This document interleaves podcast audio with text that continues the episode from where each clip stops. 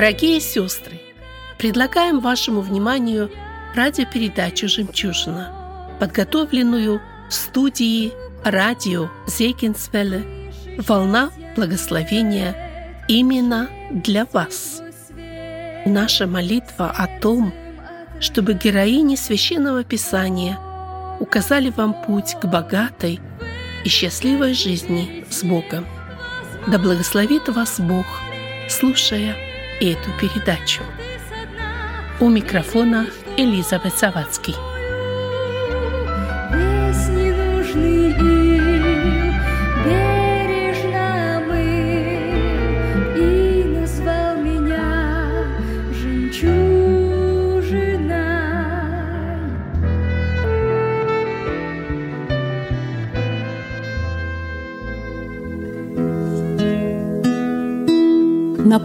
Наполненный голос склоняет головку, А стебель пустой лишь трясет головой.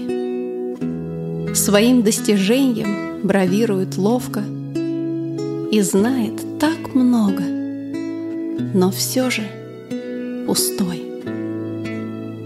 Наполненный колос созревшей пшеницы Склоняется ниже и ниже к земле. Конечно же, есть ему чем похвалиться. Великий Господь, строчка в каждой хвале. И тяжесть зерна его — добрая ноша. Она не дает о пустом рассуждать и делает сердце настолько хорошим, настолько смиренным, что глаз не поднять.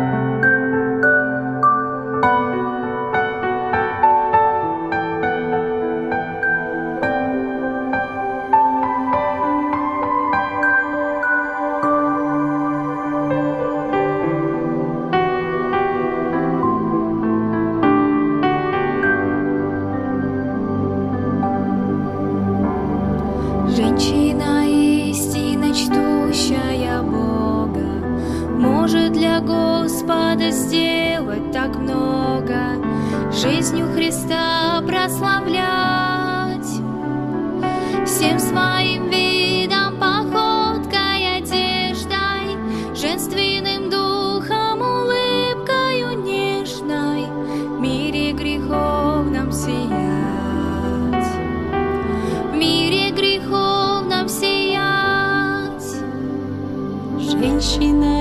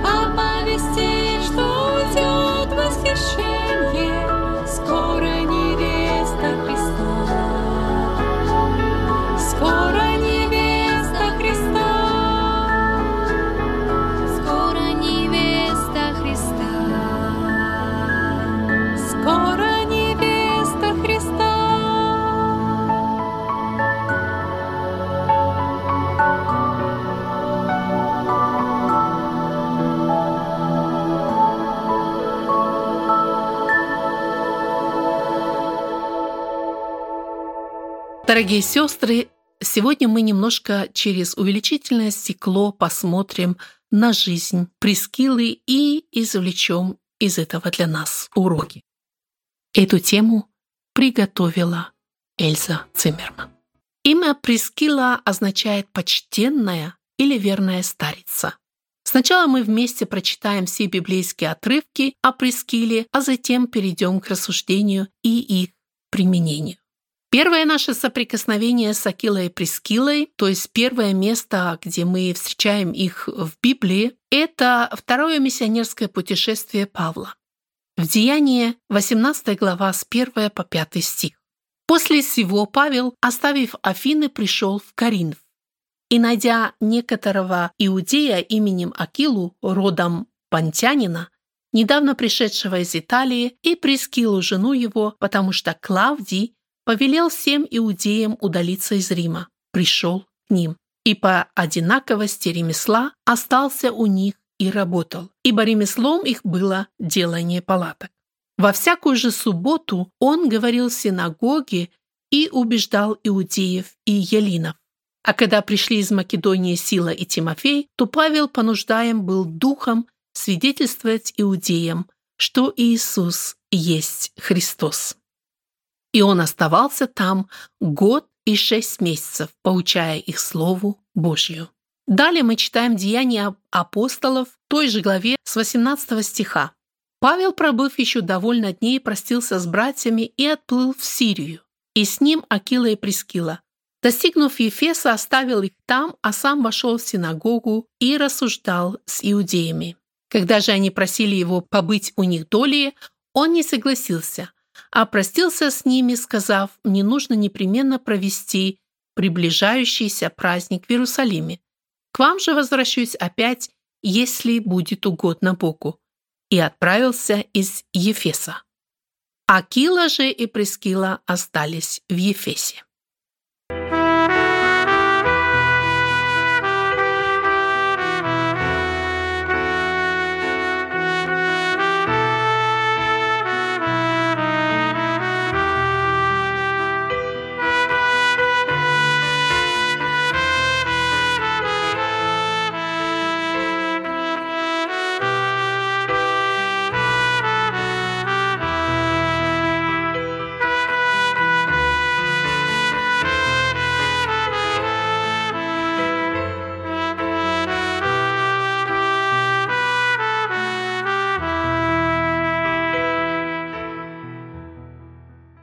18 главе здесь мы впервые читаем об Акиле и Прескиле.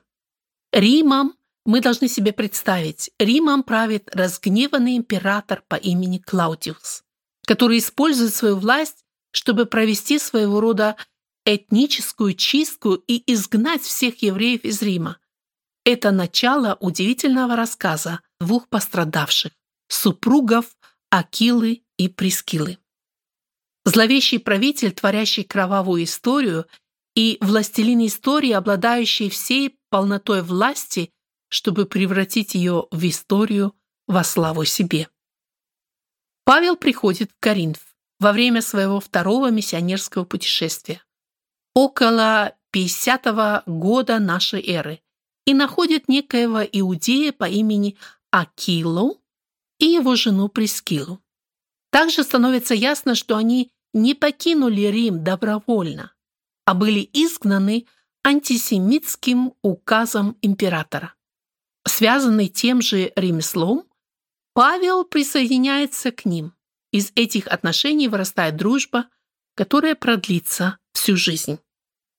Хотя у Акилы и Прескилы позади долгий, наверняка не очень приятный легкий путь, они на новом месте снова принялись за работу. У обоих одна и та же профессия. На такой случай Макдональдс дает следующий совет. Мы часто получаем лучшие откровения своей жизни, когда находимся на поле боя. Придерживайтесь ежедневного зарабатывания хлеба, и в разгар вашего труда вы испытываете великие благословения и счастливые откровения. Магазин, офис, лавка или ваш собственный дом, где вы работаете, может стать домом Божьим. Работайте очень внимательно. Возможно, вы найдете там одну из редких, глубоких дружеских связей, как было это у Павла, Акилы и Прескилы. Итак, Акила и Прескила остановились в Ефесе, портовом городе в Малой Азии, который также был известен как один из трех самых святых городов древности. Позже Павел вернулся в Ефес во время третьего миссионерского путешествия и пробыл здесь два года.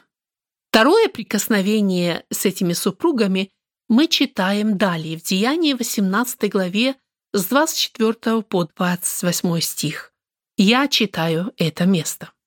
Некто иудей именем Аполлос, родом из Александрии, муж красноречивый и сведущий в Писаниях, пришел в Ефес. Он был наставлен в начатках пути Господня и, говоря духом, говорил и учил о Господе правильно, зная только крещение Иоаннова. Он начал смело говорить в синагоге. Услышав его, Акила и Прескила приняли его и точнее объяснили ему путь Господень. А когда он вознамерился идти в Ахаю, то братья послали тамошним ученикам, располагая их принять его, и он, прибыв туда, много содействовал уверовавшим благодатью, ибо он сильно опровергал иудеев всенародно, доказывая писаниями, что Иисус есть Христос. Если мы читаем описание этого Аполлоса, в этом описании очень много превосходных слов, хороших качеств Аполлоса. Он родом из Александрии, красноречивый человек, сведущий в Писаниях, наставленный на путь Господень, горящий духом, он очень тщательно рассказывает о вещах Иисуса, а также свободно говорит с иудеями, находящимися в синагоге. То есть этот человек почти достигший совершенства. И хотя он имел столько хороших качеств, он все-таки был готов к принятию тому, что скажут ему если я могу так сказать, этот палаточник и его жена. Акила и Прескила признавали и признают все эти положительные ценные качества, и из хорошего расположения и мотивации у них было такое чувство, что ему все же что-то не хватает. Акила и Прескила берут на себя ответственность и помогает ему. Аполлос слушает, впитывает и учится с очевидными результатами. Хотя он был такой талантливый, он все-таки не пренебрег любой какой-то помощью. Он ее принял и научился еще больше быть полезным Богу через эту супружескую пару. Аполлос получил помощь через эту пару и впоследствии смог быть полезным другим. Третье соприкосновение с этой парой в Библии. Павел находится в Ефесе. Акила и Прескила также все еще живут в Ефесе. Это 54 год нашей эры. Павел пишет в первом послании к Коринфянам, 16 главе в 19 стихе. Они пришли вместе из Коринфа и поэтому коринфяне хорошо помнили Акилу и Прескилу. Здесь, в Ефесе, церковь собирается в их доме. Четвертое повествование Библии о этой паре. В течение долгого времени из многих глав мы больше ничего не слышим об Акиле и Прескиле.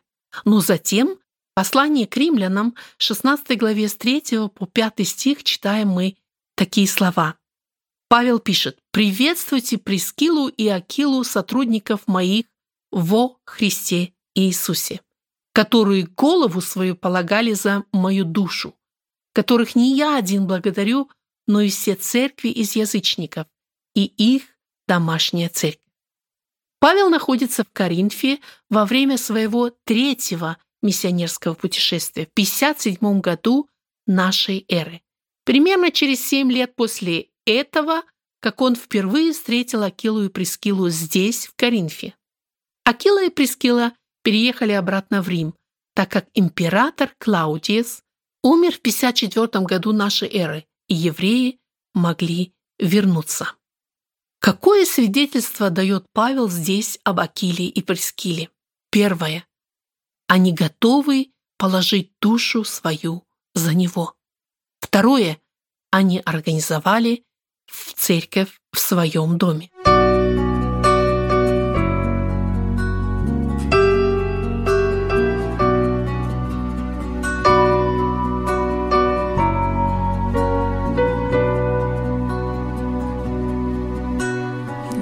Благословен тот дом, где в каждом чистом сердце Слово святое Господа живет. Нет власти тьмы и страха смерти, И сам Господь в тот дом хозяин нам войдет благословен, благословен, благословен тот дом. Благословен, благословен, благословен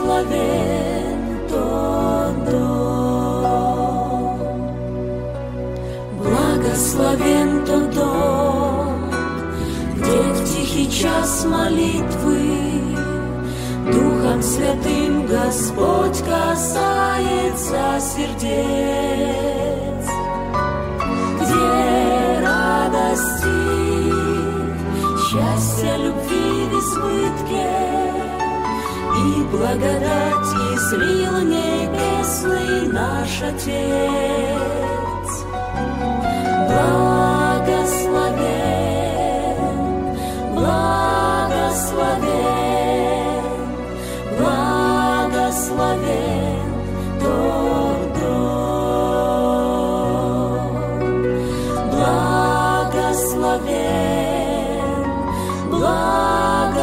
благословен, благословен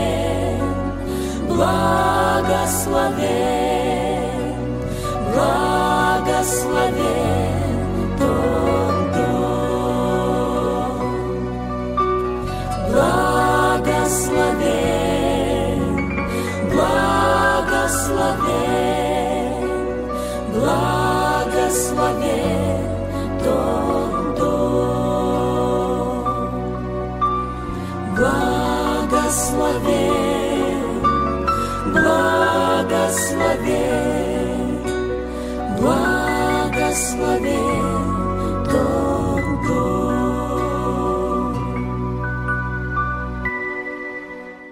Пятое соприкосновение наше в Библии с этой э, супружеской парой. Павел пишет свое последнее письмо из Рима в 66-67 году из второго заключения незадолго до своей мученической смерти.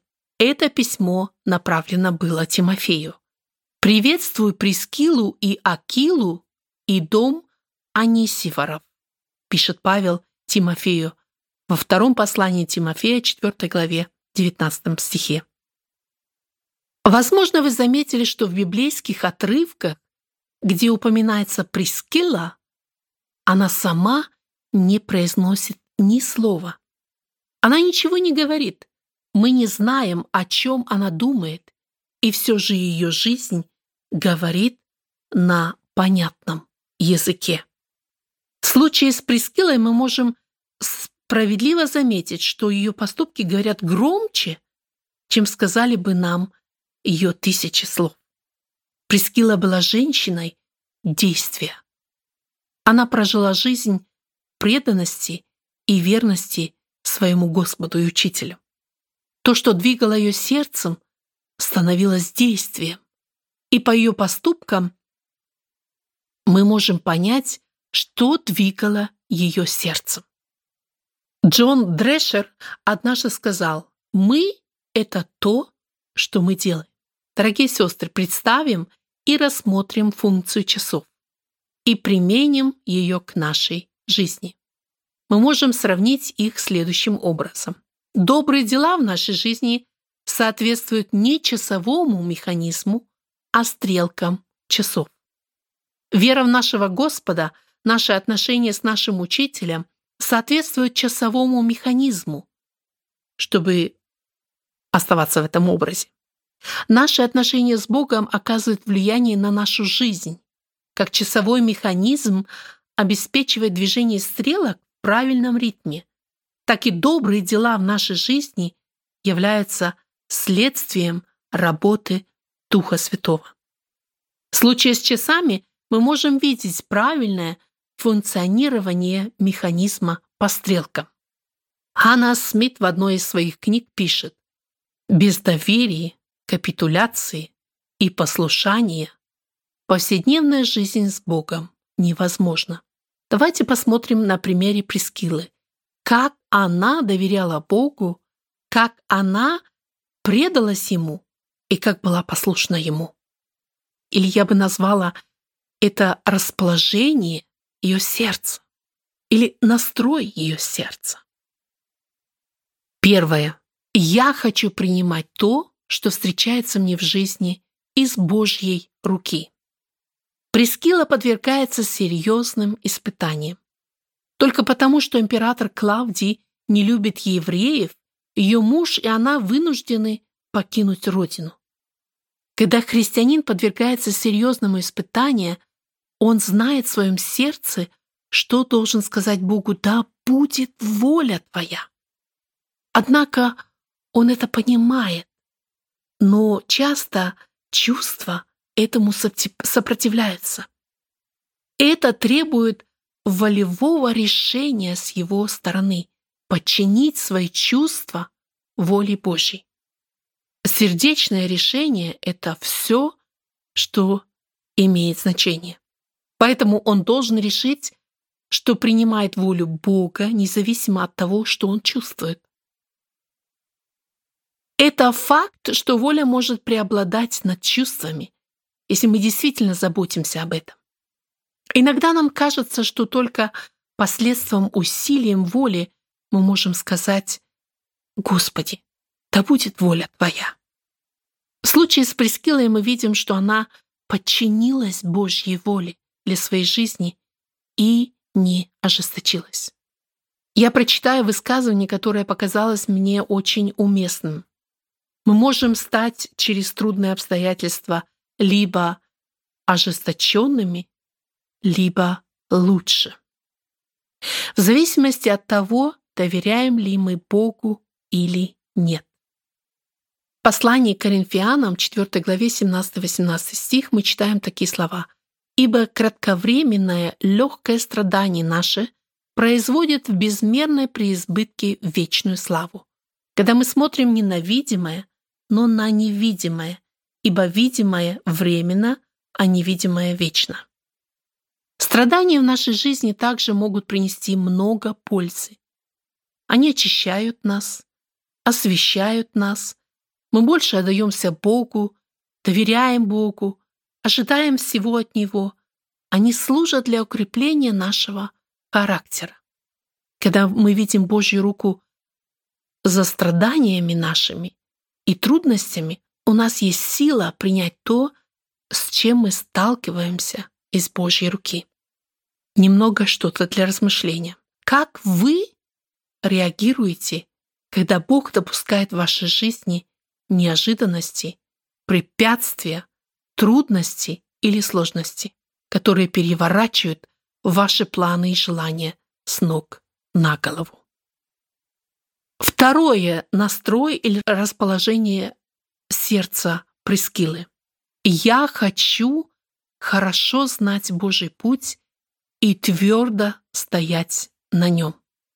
Прескила упоминается вместе с Аполлосом. Ее муж и она смогли помочь Аполлосу, они смогли более точно истолковать ему Слово Божье. В древние времена великие кораблестроители использовали особый метод выращивания крепких деревьев для мачт военных и торговых кораблей. Как они это делали?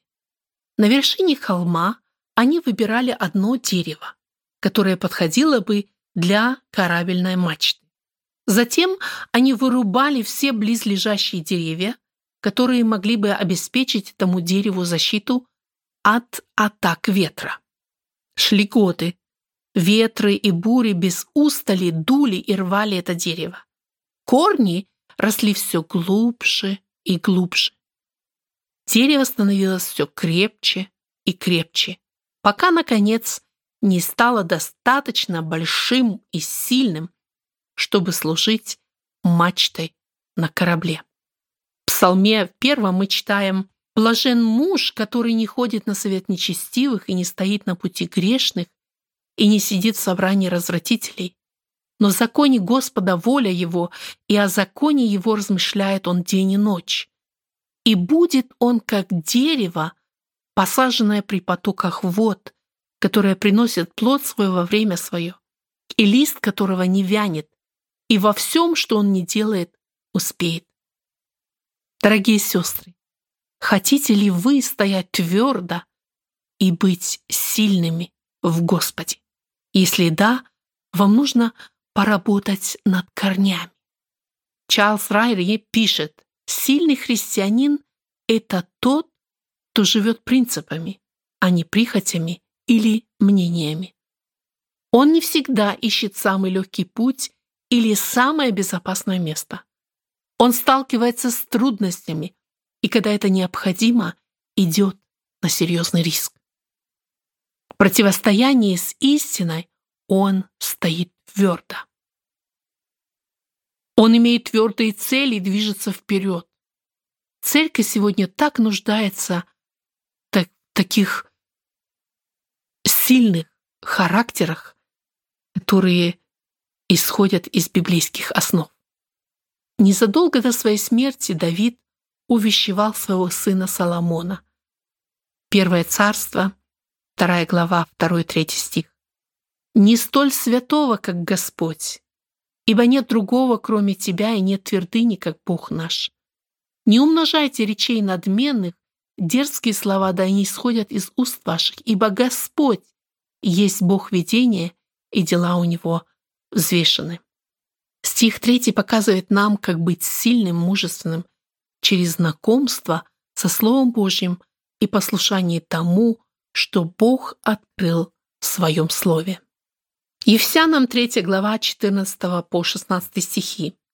«Для сего преклоняя колени мои пред Отцем Господа нашего Иисуса Христа, которого именуется всякое Отечество на небесах и на земле.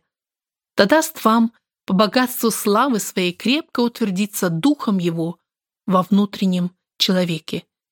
Здесь мы видим, что хотя призыв быть сильным и мужественным является повелением, он может быть исполнен только чудесной и таинственной силе, обитающей в нас Святого Духа. Поэтому мы должны быть наполнены и управляемы Святым Духом, чтобы жить последовательной жизнью, стать твердыми, основательными и сильными. Чтобы уметь толковать другим Божий путь, нужно самому хорошо знать его. Вы должны четко знать, что есть Божий путь, каков он. Третье расположение и настрой сердца. Я хочу поддержать и дополнять своего мужа. И второе — служить Господу. Если мы растворим в себе все, что сообщается о Акиле и Прескиле, этой замечательной супружеской паре, то создается впечатление, Акила и Прескила существуют только как бы в двойной упаковке. Во всех библейских отрывках упоминается и то, и другое имя. Они живут по принципу молнии, неразлучны. Идеальная пара. В соответствии с девизом «Вместе мы сильны». Именно то, чего Бог хотел с самого начала. Помощь, завершение, соответствие из двух сделать одно. Двое, которые связаны друг с другом в служении перед Господом. Для Господа и с Господом. Двое, которые оставили впечатляющий, добрый след, след благословения. Мы также видим при Скиле сердце слуги.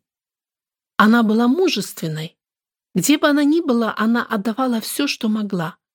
Той конкретной ситуации, которая была волей Божьей для нее в то время. Она позволила Богу использовать себя. Община собиралась там, где они жили, то есть в ее доме. У них было общение, они ели вместе. Прескила отвечала за все, когда собрание проходило в ее доме. У нее были все руки заняты. Она делилась всем, что у нее было. Она не тратила свое время на то, чтобы сделать себя свободной, независимой, но жила для других и помогала им. Кто-то однажды сказал, когда ищешь счастливых людей, пожалуйста, ищи тех, у кого есть шрамы на руках, на ногах и на сердце. Когда вы отдаете себя ради других, вы обнаруживаете, что это делает вашу собственную жизнь счастливой. Давайте посмотрим на себя. Нам ясен призыв Христа. Он состоит в том, чтобы видеть себя слугой и служить другим. Где бы мы ни находились и что бы мы ни делали. Четвертое расположение или настрой сердца. Я готова отдать все. Прескила готова идти до конца. Она готова рисковать своей жизнью ради Павла. Самая благородная черта характера, которой мы можем подражать во Христе, это самоотверженная любовь, отдача себя за других. Именно этой чертой характера мы больше всего похожи на Бога. Подлинная любовь разум дает снова и снова. Она щедро отдает и идет на предел мыслимого и делает это без оглядки на себя. Давайте мы последуем примеру Иисуса и будем любить других жертвенно удовлетворяя их нужды. Любить значит отдавать все силы. Здесь, в их доме, образуется община. В случае с Акилой и Прескилой трудно не подумать, что в обозримом будущем на месте их появления возникла бы община. Сам Павел еще не был лично знаком с общиной в Риме. Но свидетельство этой церкви было очень хорошим, ибо Павел говорит им в послании к римлянам 1.8, что об их вере говорят во всем мире. Акила и Прескила, безусловно, также были вовлечены в это. Какой же мы сделаем вывод? Преданность всегда означает отказ от чего-то другого, не столь важного и выполнение самого важного. Богу нужно все мое сердце, вся моя преданность Ему. Если я решаю отдать Ему всю свою жизнь, прожить ее полностью для Него, то это очень ценно в Его глазах. Дорогие сестры, если мы действительно так подумаем о нашей жизни, то мы можем заметить, что Бог нужен нам, чтобы побеждать грех и расти духовно. Он нужен нам, чтобы быть хорошей женой или жить в одиночестве. Или когда вы станете вдовой, нужен Бог, чтобы с этим справиться. Мы нуждаемся в Боге, чтобы быть хорошей матерью, независимо от того, сколько лет вашим детям. Мы нуждаемся в Боге, чтобы угодить Ему как дочь, как невестка или как свекровь. Нам нужен Бог, чтобы успешно служить другим. И если мы состаримся, нам нужен Бог.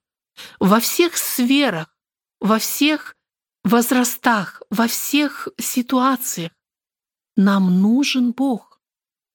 И в конце концов Бог нужен нам, когда мы умираем.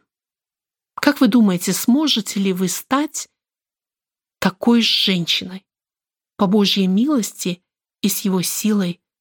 Да, мы, вы можете. Это Бог делает нас такими. Но у вас тоже есть задачи. Это Бог сделал Прескилу такой женщиной. Но также и Прескила решалась на что-то. И нам надо принимать решения по повелению своего сердца, настраивать наше сердце на Божьи мысли, на Божьи поступки.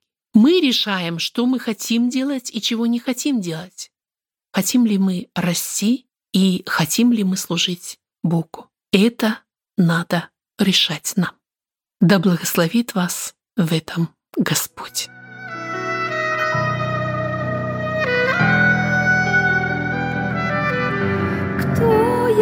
Что презрел ты на меня? Как заметил ты песчинку малую в глубине морской, средь толпы людской, я брела забытая. Уважаемые сестры, на сегодня мы прощаемся с вами. Желаем обильных Божьих благословений. Вы слушали радио Зегенсвелле «Волна благословения», программа «Жемчужина». Мы будем очень благодарны, если вы поделитесь с нами вашими услышанными молитвами или о чудесном Божьем водительстве в вашей жизни. Позвоните нам по телефону 0049 5 231 500 59 88. По этому же номеру вы можете прислать WhatsApp сообщение. Сообщение можно прислать и по Telegram. Доступ через контакт Зегенсвель. С вами была Элизабет Завадский. До новой встречи в эфире.